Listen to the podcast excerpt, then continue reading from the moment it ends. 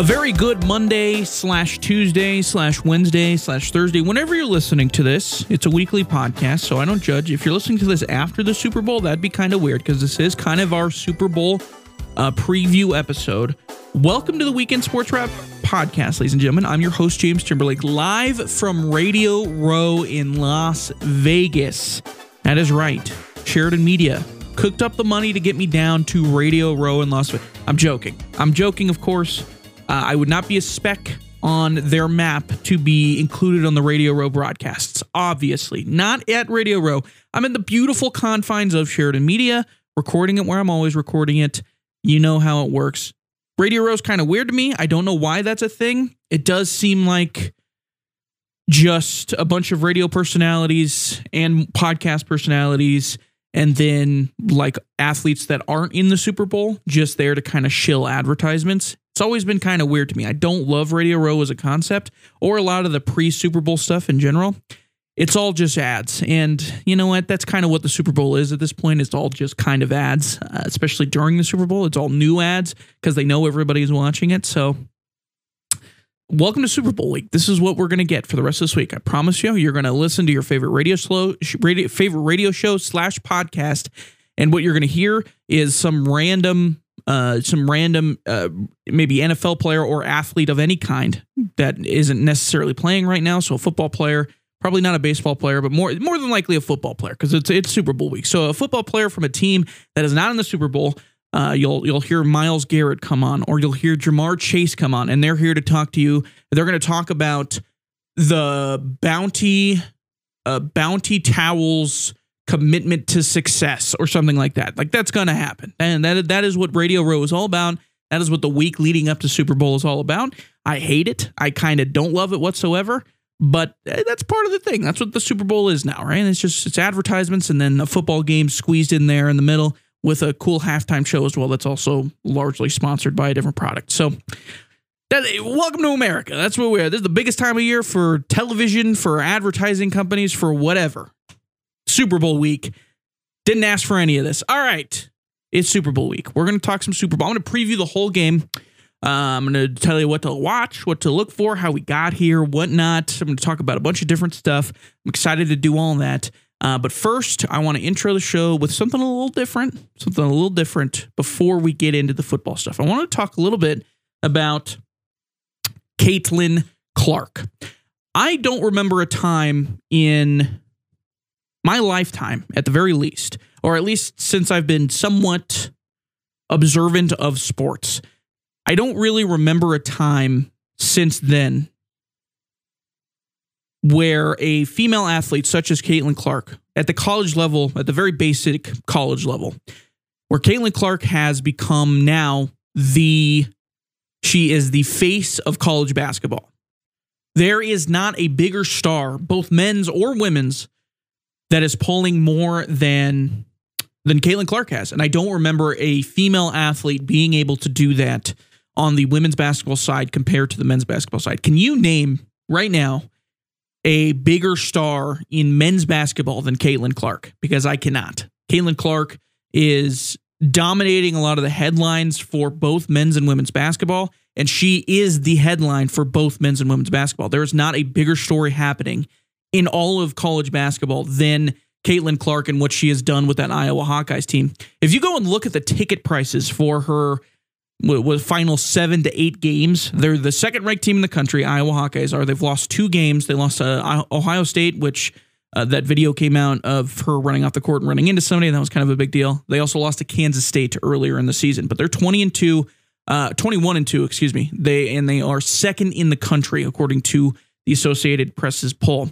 If you look at the final seven or eight games that she has on her regular season schedule and look at the ticket prices that are going for just to see Caitlin Clark and the Iowa Hawkeyes, Penn State, their next upcoming game, going for as low as $112. At Nebraska, $325.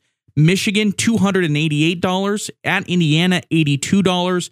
Illinois, uh, $290 at Minnesota $97 and then against Ohio State at home to end the season $337. There is not another college team men's or women's. I, don't think there's another college team, men's or women's, that is pulling that kind of ticket pricing. Maybe Duke uh, against North Carolina, that sort of thing. Big rivalry games in smaller gymnasiums like at uh, Duke Krzyzewski Court. The name I can't remember the name of the arena off the top of my head. I I can't believe I'm forgetting that, but maybe those sorts of places and those big rivalry games like that.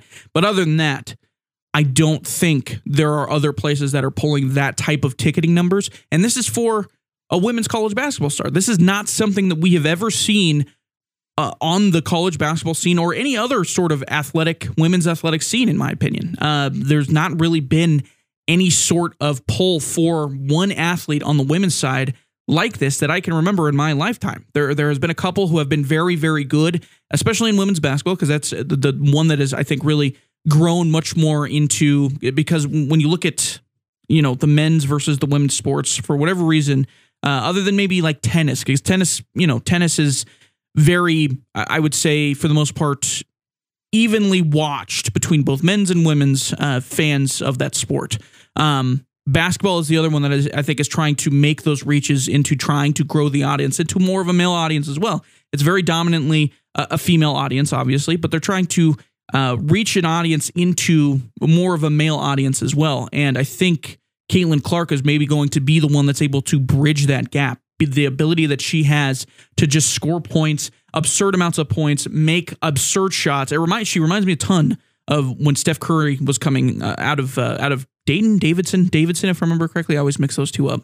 Um, when he was coming out of Davidson and everybody kind of thought we'd had peaked with the three point shot with Ray Allen, uh, Reggie Miller as well. We never thought we'd ever ever be able to see a ball handling guard be able to shoot the three as effectively as Steph Curry ended up being able to rewrite the book and on how to do.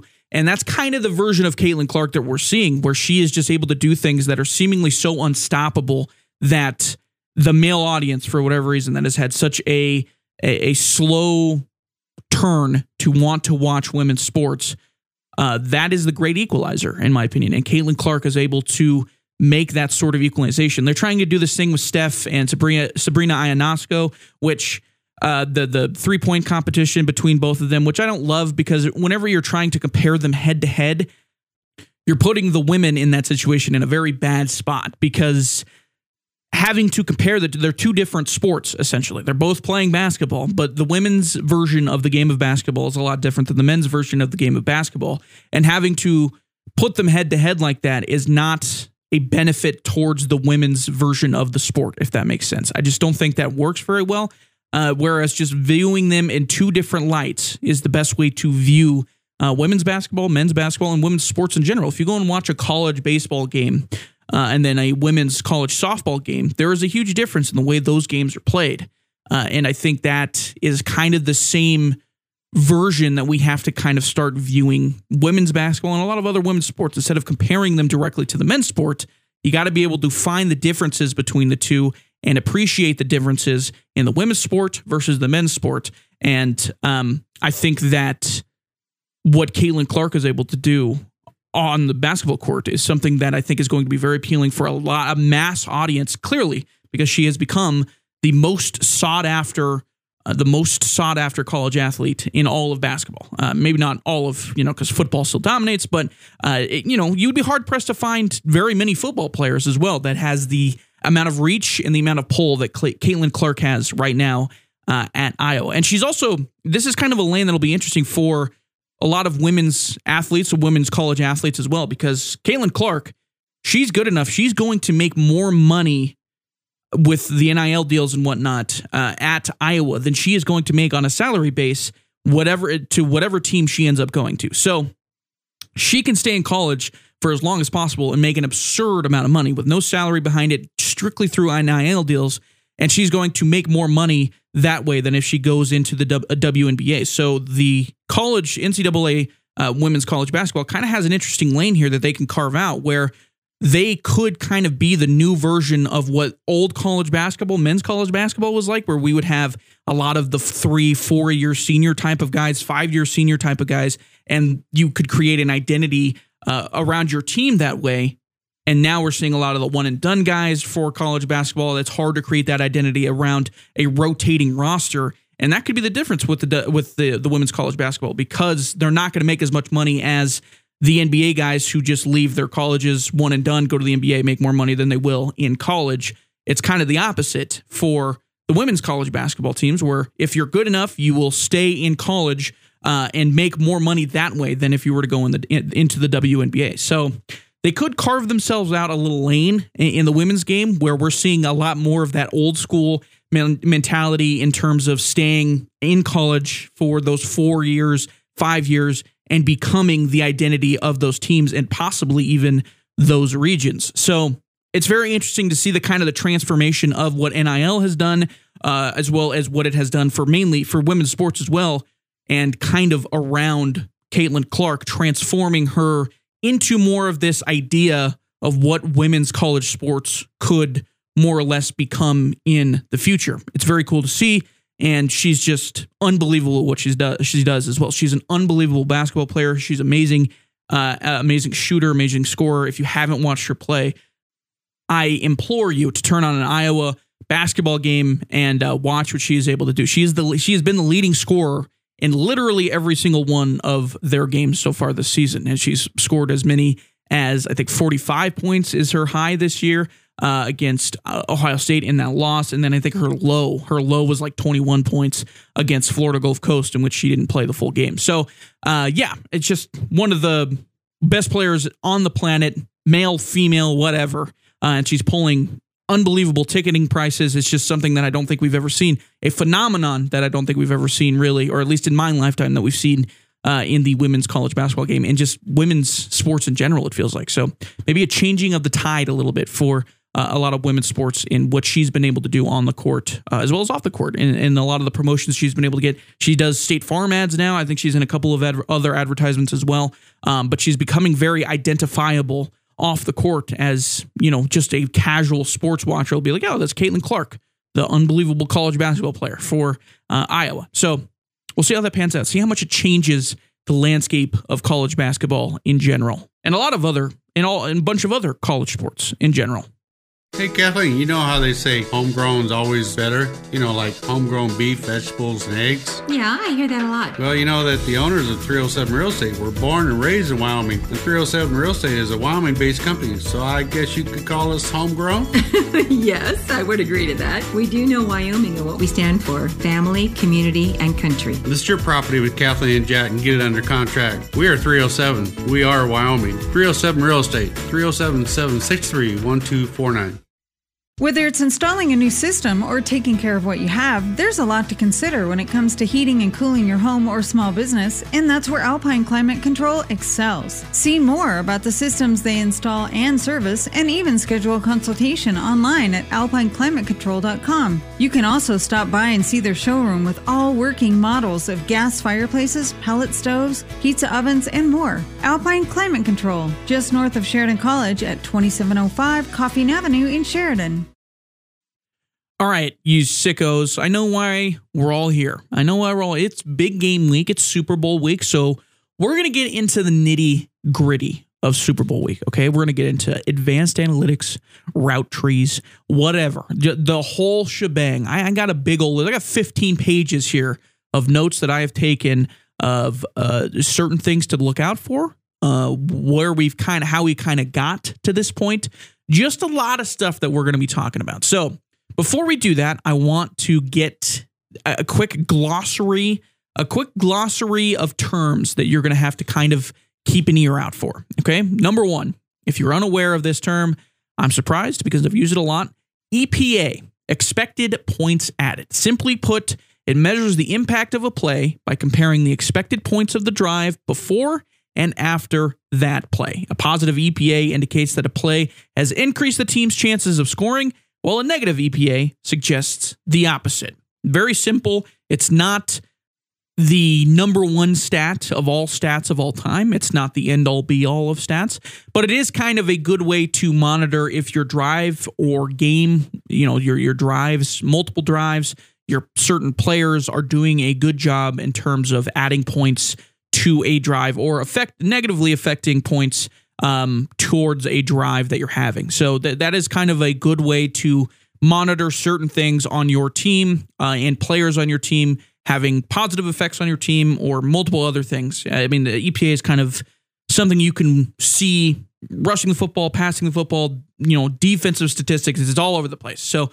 EPA is kind of the one that you will see a lot of or hear a lot of, especially in this episode today. Success rate is another one, just a rate of getting a positive EPA on a play. Very simple, not difficult. It's just kind of a more welded, more well-rounded out number of EPA.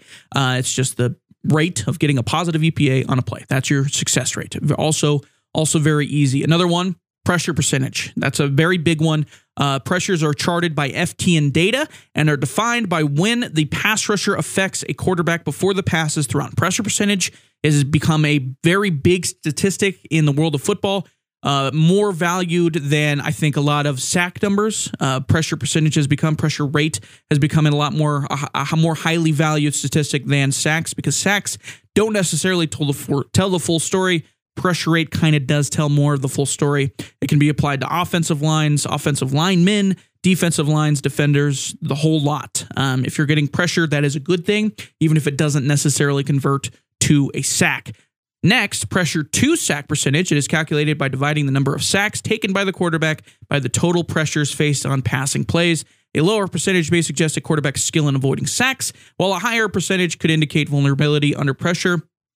It can also be used for uh, defensive linemen to see how much pressure, uh, when they're getting pressure, how effective they are at completing the pressure and getting a sack.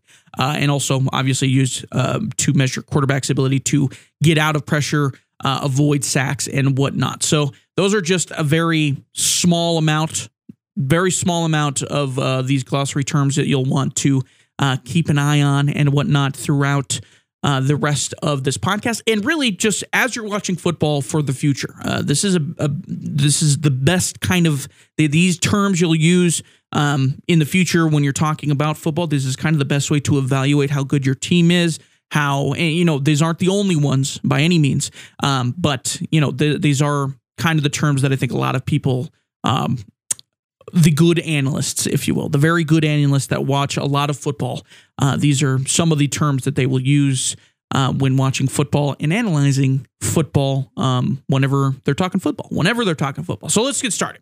We're going to start with san francisco 49ers offense versus the kansas city chiefs defense. Uh, the 49ers offense has been the best, the best in the league. They're first in EPA per play, per pass, and per rush. Uh, far and away been the best offense in the entire league. Um, they're they're able to mix down uh, down to down uh, consistency with a bunch of explosiveness. Just been the the best offense in the entire league. No surprise there. The Chiefs defense, uh, remarkably, they've been very good. EPA per play, fifth in EPA allowed per play, and EPA allowed per pass. They have struggled in the run. They they have really struggled in the run. Uh, in the run, uh, 28th in EPA allowed per rush. So they are very much vulnerable against the run. Um, and that is something that the 49ers will obviously look to exploit with a guy like Christian McCaffrey in the back in the backfield, arguably the best running back in all of uh, professional football. 49ers offense against uh, when looking at their passing uh, against pass pass rushers.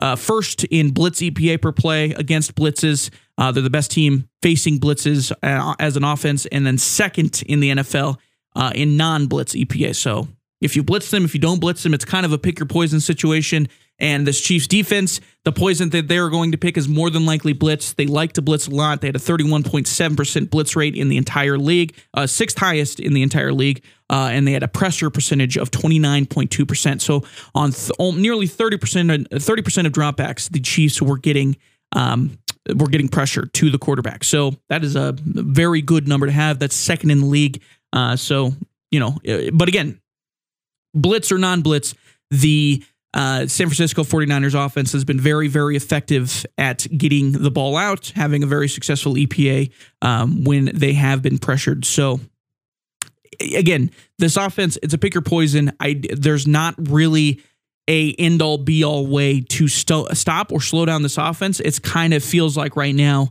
uh, as far as this offense goes, this 49ers offense, it's keep them off the field as long as possible. Um, the Chiefs, they do have the highest sack rate in the NFL when rushing four rushers, which is also very good. If you're not having to blitz more, uh, pass rush more than four guys, and you still have a very high success, uh, sack rate, that is a good thing. You do not want to be blitzing, you know, very frequently against this uh, 49ers offense, obviously, as we have said.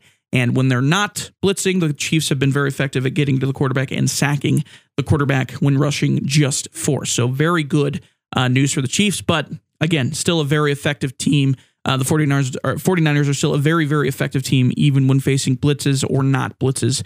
Uh, it does not really matter to them. The 49ers offense, in terms of their personnel usage, one of the most diverse personnel teams in the NFL. They more often than not run 11, 21 personnel, but they've mixed in uh, 12 personnel, 22 personnel, all over the place. They, they do a lot of different personnel types. Uh, for those that don't know, 11 personnel is one running back, one tight end. Uh, 21 personnel is two running backs, uh, one tight end. 12 personnel is one running back, two tight ends, and 22 personnel is two running backs and two tight ends. So those are kind of your personnel usages. You can kind of count them yourself when you're watching football. If you want to do that, it's kind of fun. If you're just sitting on your couch watching the game, watch them break out of the huddle. Oh, there's Christian McCaffrey and there's George Kittle. There's no other guy on the outside, outside of George Kittle, or on the inside of George Kittle, or on the opposite side of the offensive line, or in the slot or anything. That's 11 personnel. You can kind of go through that. It's a little hard to do live, obviously, but uh, after the game, it is something that you can uh, kind of do and get an idea of personnel usage. And the uh, 49ers are a big mix of personnel. They used to like to use a bunch of different personnel, but primarily they use 11 personnel, uh, and then right kind of behind 11 personnel, they like to use 21 personnel. Uh, so that is kind of what they do. The Chiefs defense, they have primarily faced 11 personnel, 12, 12 personnel throughout the season. They've struggled more against 21 personnel than any of the other types of personnel that they have faced against, which should bode well uh, for the 49ers as well. There is a lot of stuff in this breakdown that you will notice that the 49ers are kind of favored more heavily, on than the Chiefs. Um, I think the Chiefs are kind of going to come in, lean on a lot of what they have off of Patrick Mahomes being the best quarterback in the NFL. And their defense has shown a very good ability, as we saw against the Ravens, as well as against the Bills, to slow down teams' pass games, sell out against the run, uh, and then slow down the pass game on the back end as well, which can really stall offenses. But they have not faced an offense quite like as explosive and as well rounded as the 49ers.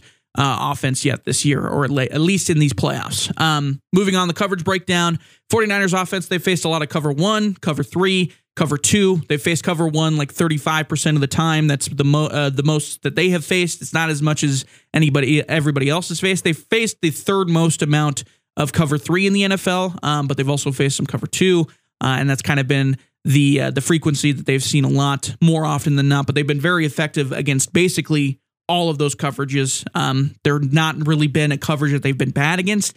Cover three, they kind of sink down a little bit, but still 11th in the league in EPA and 18th in success rate. So it's not necessarily bad, just fall down more towards the middle of the pack. But when it comes to cover one, cover two, cover two man, cover four, they're top five in EPA and success rate um, the entire uh, throughout throughout the rest of the season and all of those coverages. So again, pick your poison. Chiefs defense they primarily run a lot of cover one, but they run some cover two, cover two man at some points. Some of the highest rate at some of the highest rates in the NFL, cover two and cover two man. Uh, they're also very effective in their primary uh, coverages, such as man being their primary coverages. They're very effective at man coverage, but the 49ers, as we'll get to, are a team that kind of feasts on man coverage with a lot of their their plethora of offensive weapons, whether it be Brandon Aiyuk, Christian McCaffrey, Kyle Juszczyk at times bringing back the fullback position in a whole different light.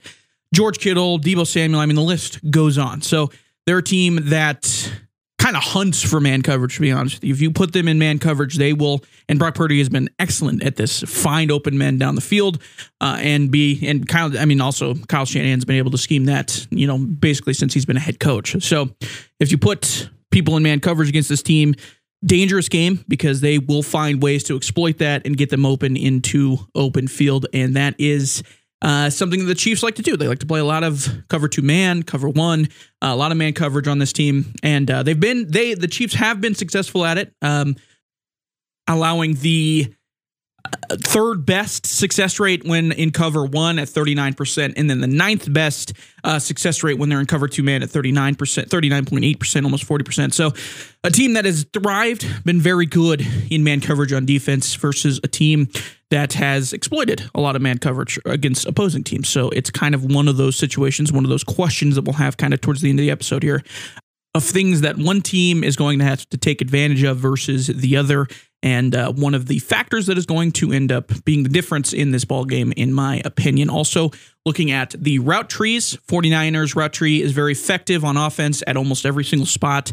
They don't really have a bad area in terms of uh, going to different areas of the field, whether it be flats, slants, screens, corner routes, out routes go routes, post routes, curl routes. I mean, they're all very effective in this offense. The only one where they have a below average EPA versus the rest of the league is their dig routes, and they actually run that the most frequently. Uh, and that could just be kind of a because they run that most frequently, um, essentially a you know a, a rollback to the means, if you will, because of how effective they are in every other area. There has to be one area, obviously, where they're not very effective. That's kind of been their dig routes that they've run throughout the season. But everything else, literally every other route tree you can possibly imagine, they've been very effective at uh, on offense. So, uh, and then they're the defense for the Chiefs. The, they defend short passes very well, but do struggle on uh, go routes, some deeper stuff, curl uh, go routes, curl routes, some dig routes as well. So uh, another one of those bend don't break type of situations for the Chiefs where they'll they'll dominate up front and then uh, force you to pass deep down the field uh, against um, when when defending heavily against uh, the short passes and whatnot. So we will see where that one ends up. And then in their boxes, light boxes versus heavy boxes, the 49ers offense is actually kind of favored towards heavy boxes, especially in the run game. They're better in the run when facing a heavy box, and they see heavy boxes very frequently because of Chris McCaffrey. He will have that effect on you. But uh, when they are faced, they've they're faced they've been faced with the fourth most heavy boxes in the NFL, but they've still been uh, incredibly efficient in both heavy and light, but actually more efficient kind of in, when facing heavy boxes in those uh, boxes in those scenarios.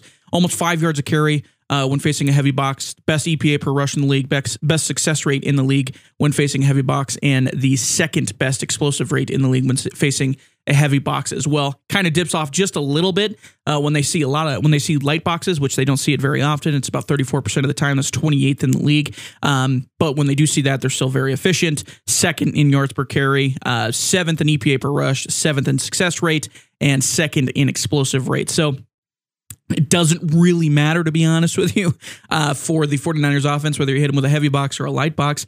Uh, they will find a way to be effective uh, in either one, but they've seen more heavy box than uh, almost every other team in the NFL because of the Christian McCaffrey effect. Uh, as for the Chiefs defense, they have the 10th highest heavy box frequency. They love to load the box to try to stop the run, um, but they do allow some they they that allows them to limit some explosiveness in the run game. They're 10th in uh, explosive play explosive play percentage given up on defense when they load the box, and eighth in success rate.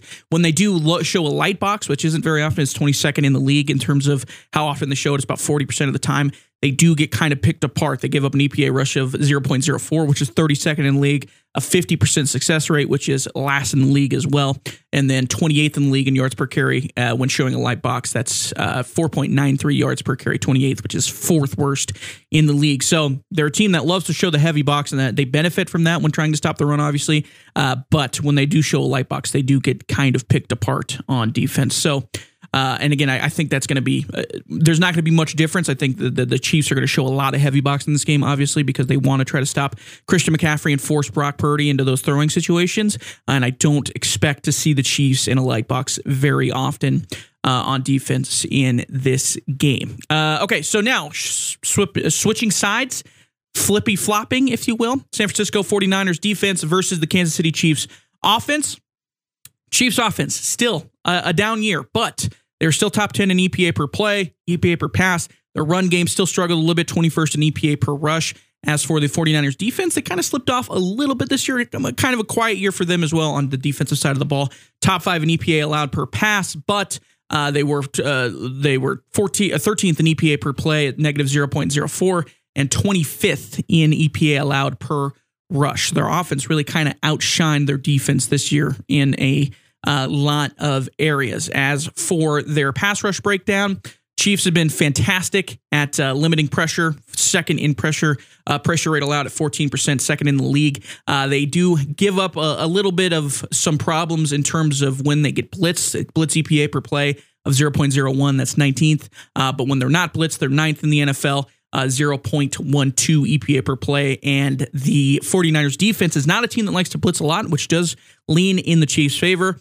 They had a blitz rate that was 30th in the NFL, 19.8%, and a pressure rate, uh, pressure rate, pressure percentage of 22.5%, which is 26th in the NFL. So surprisingly, one of the uh, lower pressure rates in the league uh, from this daunting, I guess, vaunted 49ers defensive line. It did not have a great season in terms of uh, getting a lot of pressure rate going.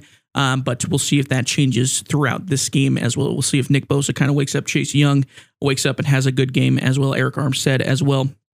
We'll see if all those guys could put together a good performance against this Chiefs uh, defense. As far as, or excuse me, against this Chiefs offense. As far as personnel goes, uh, the Chiefs love, love, love, love, love their their baby.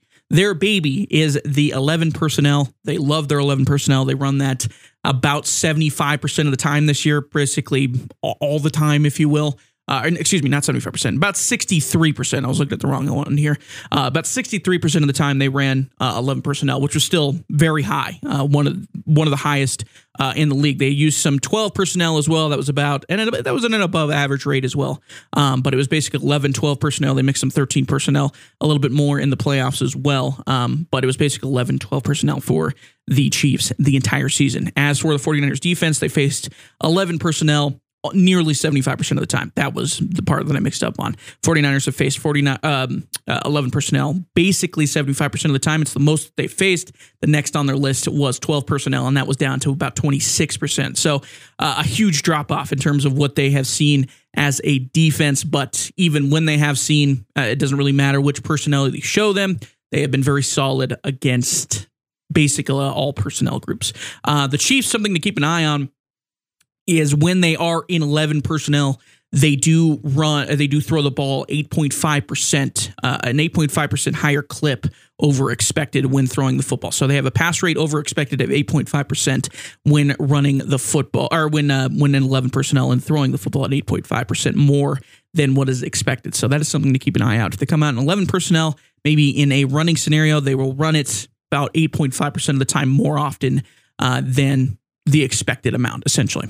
Uh, as for the coverage breakdown for the 49ers defense, they run a bunch of mixed coverages, a bunch of different stuff, but they primarily run cover one, cover three, also run a bunch of cover two, cover four. Primarily, it's cover one 27% of the time, 23% of the time in cover three, and then 18.5% in both cover two and cover four.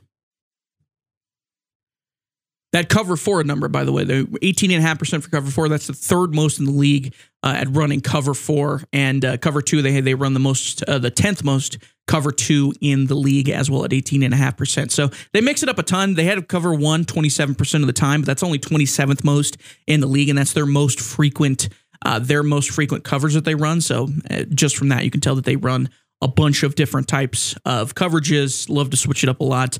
Uh, but it's basically one, two, three, four, uh, what they love to run. Um, they do, uh, as for the Chiefs, uh, the, the 49ers, they love to mix it up but they're a heavy zone coverage team. The Chiefs have done well against zone coverage this season, uh, like cover two, cover three, and cover four, but they're not as good against man coverage. So we'll see if that more more of that mixed in for the 49ers against man coverage, uh, forcing the Chiefs to face a lot of man coverage. Um, but you know they, they faced a lot of cover one this year, cover three, cover two, cover four as well. Um, but they're more frequently facing cover one than anything, thirty-seven percent of the time. Uh, and cover one, they faced sixteen, or excuse me, cover four, they forced. Uh, they've seen sixteen percent of the time, which was fourth. Uh, the fourth highest frequency of cover four in the entire league. Um, but they've been very efficient against cover three, cover two, uh, as well as cover six, which has been rare that they've seen that. But uh, they've, they've seen a lot of uh, cover three, cover two, and they've been very efficient at getting good yardage off of those plays in terms of EPA and success rate. So it'll be interesting to see what the 49ers, 49ers come out and do on defense. uh, if they do a lot of man coverage to try to um, hone in on the uh, inefficiencies of the Chiefs' offense, what they've had, uh, what they've had, what they've struggled with throughout this season, which has been that man coverage, uh, or if they stick to their scheme, which has primarily been a lot of heavy zone coverage, uh, and see if they can kind of adjust uh, to what the Chiefs are doing throughout the game. That'll be an interesting one to keep an eye on as well.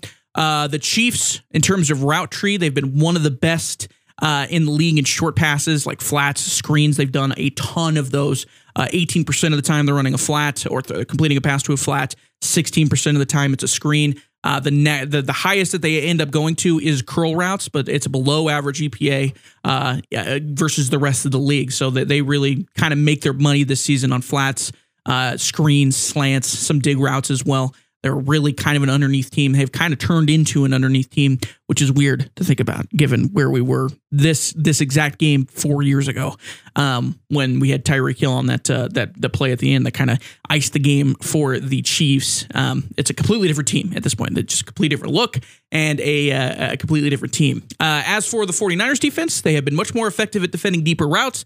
They have struggled at defending flats, flat and screen routes as well. So something that will also lean into the Chiefs' offense. Uh, the Chiefs' offensive advantage, uh, a team like the 49ers defense that is not great at defending those shorter routes, uh, the uh, Chiefs' offense can take advantage of.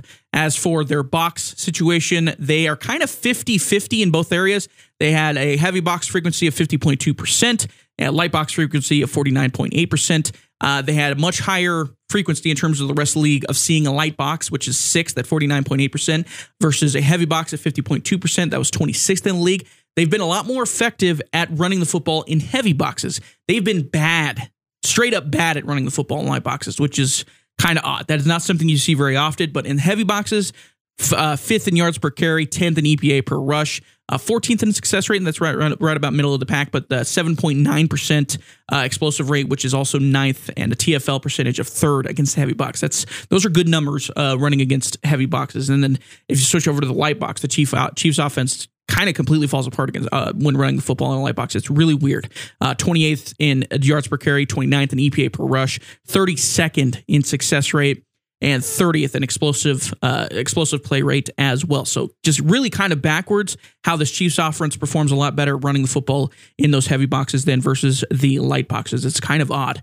Um, 49ers defense loves to play a high rate of light boxes, uh, seventh in the league in terms of frequency at 51.3%, 48.7% of high, heavy boxes, 26th in the league there. So they like to play a lot of light boxes, which will lean good into the Chiefs' seemingly inability to run well against light boxes. So we'll see if that changes very much, if they make adjustments, if the Chiefs make adjustments against the 49ers light boxes and vice versa as that uh, goes along. Now, for position matchups, we'll go down in the, the big positions uh, quarterback, running back, wide receiver, and whatnot. Uh, Chiefs, largely down here for Mahomes. For the most part, still finished top five in terms of EPA per play, top 10 in completion percentage and catchable pass rate. Still one of the best in terms of sack avoidance He's unbelievable at avoiding sack. I think he was second in league in pressure to sack rate.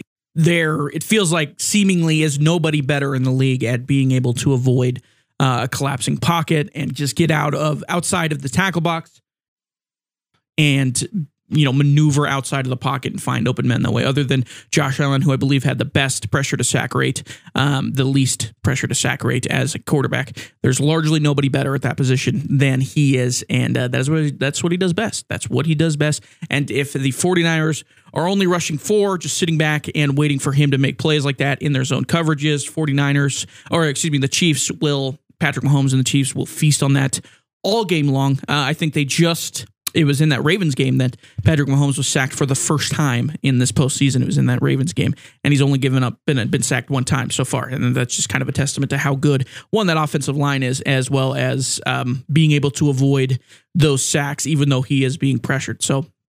Still a down year for him, honestly. Not it really in the MVP conversation whatsoever, but top five in EPA, EPA per play, t- top 10 in completion percentage. We're just kind of getting used to it at this point uh, for, for Patrick Mahomes. As for Brock Purdy, blown preseason expectations out of the water. He finished with the best EPA per play, highest yards per attempt, the best, the big difference maker for him um, as we go into this game has been his ability to avoid sacks as well, finishing seventh in pressure to sack percentage.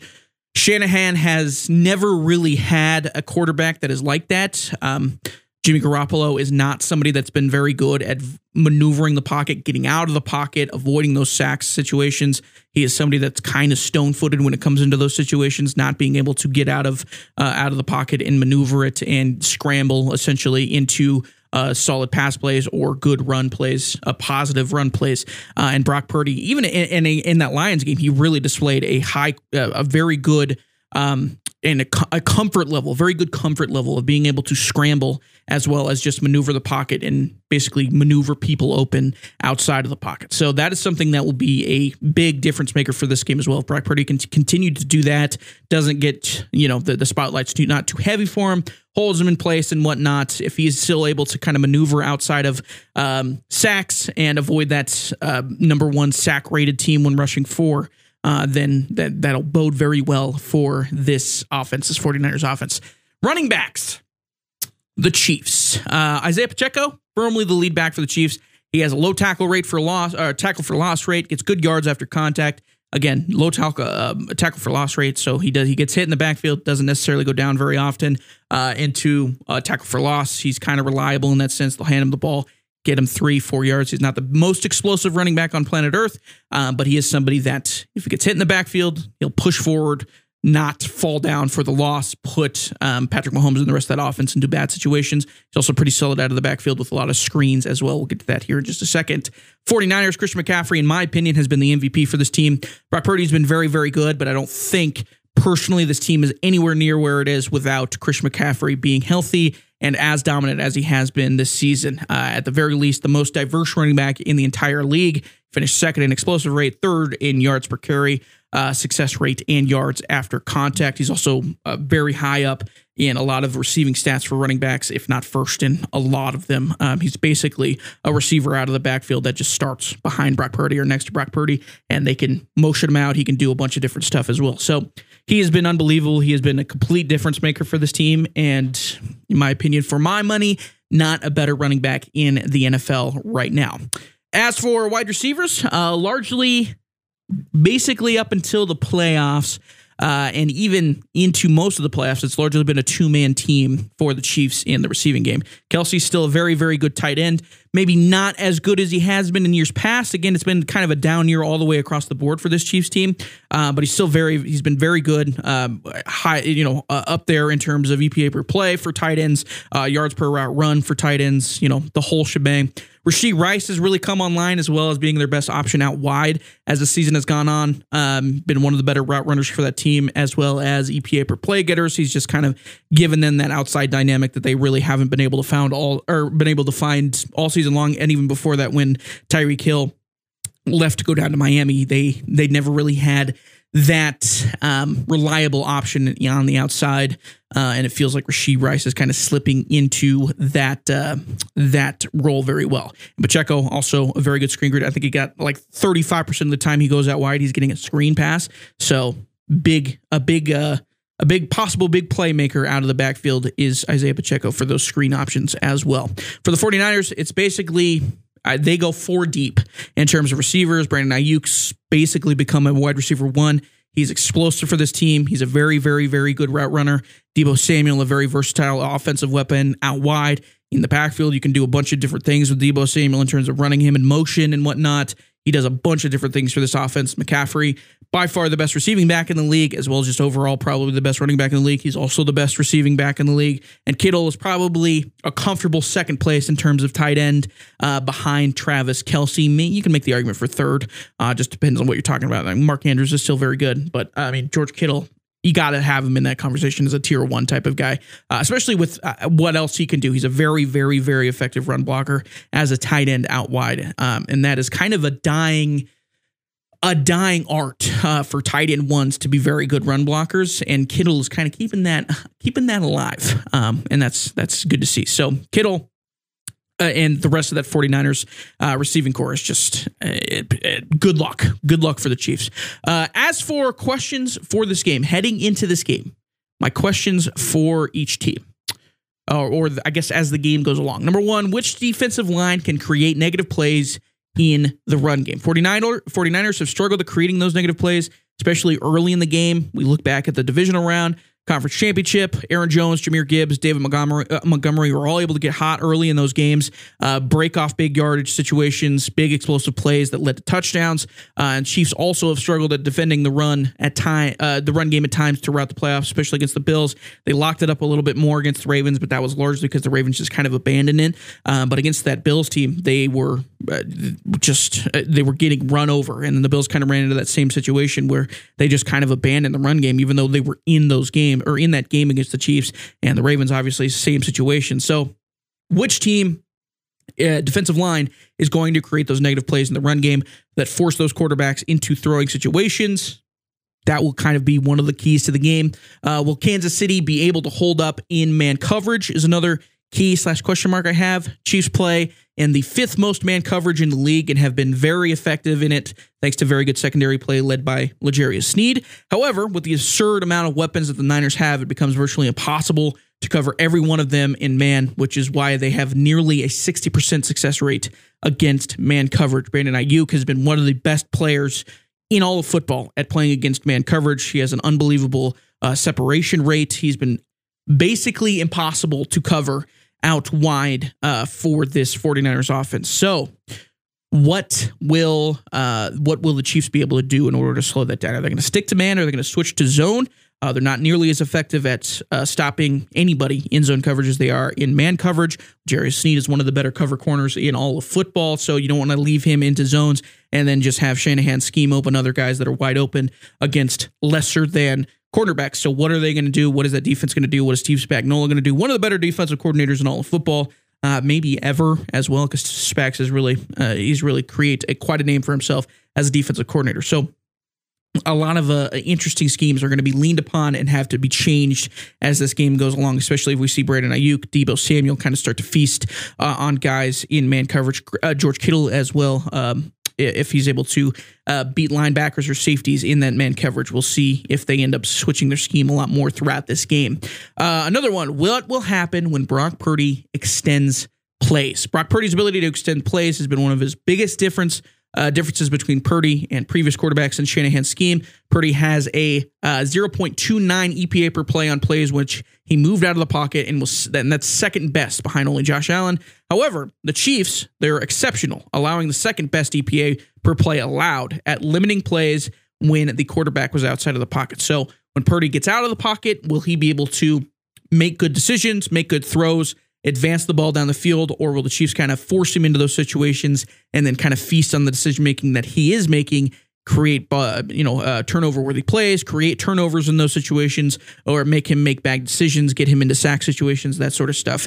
Uh, that will be a big, a big question mark in this game as well. Because again, Shanahan has never really had this kind of mobility, and, and again, and also Purdy is not necessarily the most mobile quarterback in the world, uh, but his ability to maneuver around the pocket and out of the pocket and then scramble as well has been kind of a difference maker when it comes to uh, this offense kind of exploding onto the scene into what it has. So when he does move out of the pocket, will he make the correct decision? Will the Chiefs be able to scheme him into turnovers, whatnot, force him into those bad decisions when he does uh, go out of the pocket, get forced out of the pocket, and whatnot? We will see in that one. And then finally, what I have here who wins the screen game? These are two teams that love to throw screens. Mahomes led the NFL in percentage of passes that were screen passes, and the 49ers have the highest EPA per pass when throwing screens. This is prob in my opinion arguably the biggest key to this game. One of these teams has to be very effective when throwing screens because they are very important to how they run their offenses.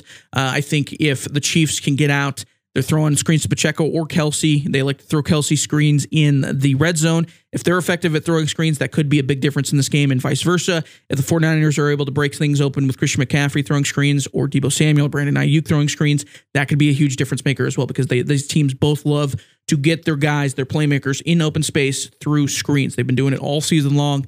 And one of the biggest keys in this game to me will be who wins the screen game, both offensively and defensively. If defensively, if either one of those teams starts to shut down the screens, force uh, either of their quarterbacks um, to to make different decisions in those situations, we could see a different ball game kind of pan out because the screen game was really shut down, which I never thought I'd say. I'm always been somebody that's been like anti-screen. I'm like, hey, I want the screen. I want to see screens less and less and less and less. Please, I don't like screens. But if they're done very well, obviously you get your your playmakers in open space like that. That can be hugely beneficial for your team, and we've seen that happen with the 49ers as well as the Chiefs all season long, especially the Chiefs more in uh, the playoffs as well as they become a little bit more explosive uh, come playoff time, and their defense has you know been lights out all season long. So that's it.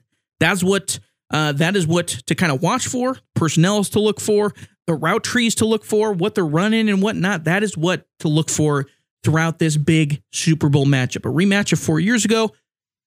Okay, you want my prediction? All right, all right, I'll give you my prediction. All right, I'll give you my prediction. Um, 49ers, they have been clearly just basically from the beginning to the end, uh, their offense has been very largely unstoppable. But they can be slowed down in terms of keeping them off the field. And that will be a big part of what I think the Chiefs come in and try to run a lot more of. They're a team that loves to run flats, loves to run screens, like I've talked about.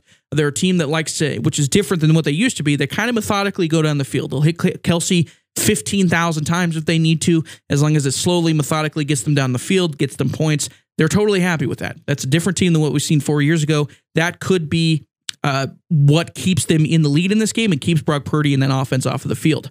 Uh, and vice versa, the 49ers offense, when they are on the field, they'll probably, if the Chiefs come out and then just play their typical man coverage they've been playing all season long, this 49ers offense is good enough and the scheme is good enough that they will hunt, pick apart that Chiefs defense in man coverage. They have enough uh, of those weapons outside that they can kind of pick and choose where they want to go for positive plays. And that is something that I could expect them to see them doing. Uh, either one, this game to me is kind of run uh, one at the line of scrimmage. If the which is a hyper cliche, but a hyper cliche, but you know, it, it kind of works in this scenario. Um, the pressure rate, pressure to sack rate for the Niners has kind of been missing all season long. It hasn't been great. Uh, the Chiefs are dealing with some injuries on the offensive line, so if they are able to get the pressure, get to cheat or get to Patrick Mahomes with four, not having to blitz a bunch of guys, uh, I think that will be huge. And if they are able to do that, they can come away winning this game, putting them in bad passing situations or tough passing situations, uh, deep passing situations, which they don't really have uh, the weapon like they used to to get out of those situations. Uh, and vice versa, same thing with they're they're very similar in that sense. Uh, Brock Purdy, if you get him into those situations where he's facing pressure all game, he can and has made mistakes. Look at that Baltimore game earlier this year where it felt like he was getting pressured on every drop back. Uh, he was making bad decisions throughout that game, and that cost them that game. So whoever is able to get pressure to the quarterback, kind of force them into bad decision making, uh, preferably without having to blitz, because both these guys are very effective when blitzed, uh, finding those holes when blitzed. Um, then they will walk out the winner, in my opinion. That that is how this game is going to be won. Uh, it has to be done on the line of scrimmage. And personally, looking at rosters and how it's gone so far this year, I think the 49ers will probably walk away winning this one. They just have the be- better talent tree top to bottom. Granted, Chiefs, uh, you know, it's hard to pick against the Chiefs at this point, to be honest with you, because I, I picked them. I picked them to lose last week. The Ravens were also a more talented team top to bottom as well. And lo and behold, uh, we, we saw what happened there. So it's hard to pick against the Chiefs, obviously. But I think uh, the, the 49ers have been kind of sitting on that Super Bowl loss from four years ago. They've been antsy to get back to this position. They've really been building themselves up to get to this position. Um, and I think I think this is the year for the 49ers. I think they finally get it done. I think they're able to slow down Mahomes and the Chiefs offense enough uh, to get them a victory in this one. I think I'll go 49ers 27 and the Chiefs 21. 49ers win a Super Bowl for the first time since when's the last time they won the Super Bowl? 87, 88, 89, something like that, late 80s. I don't even know off the top of my head, but it's been a while. It's been a, been a while, but I, that's what I think is going to happen. And I think the 49ers are going to walk away victorious in this one.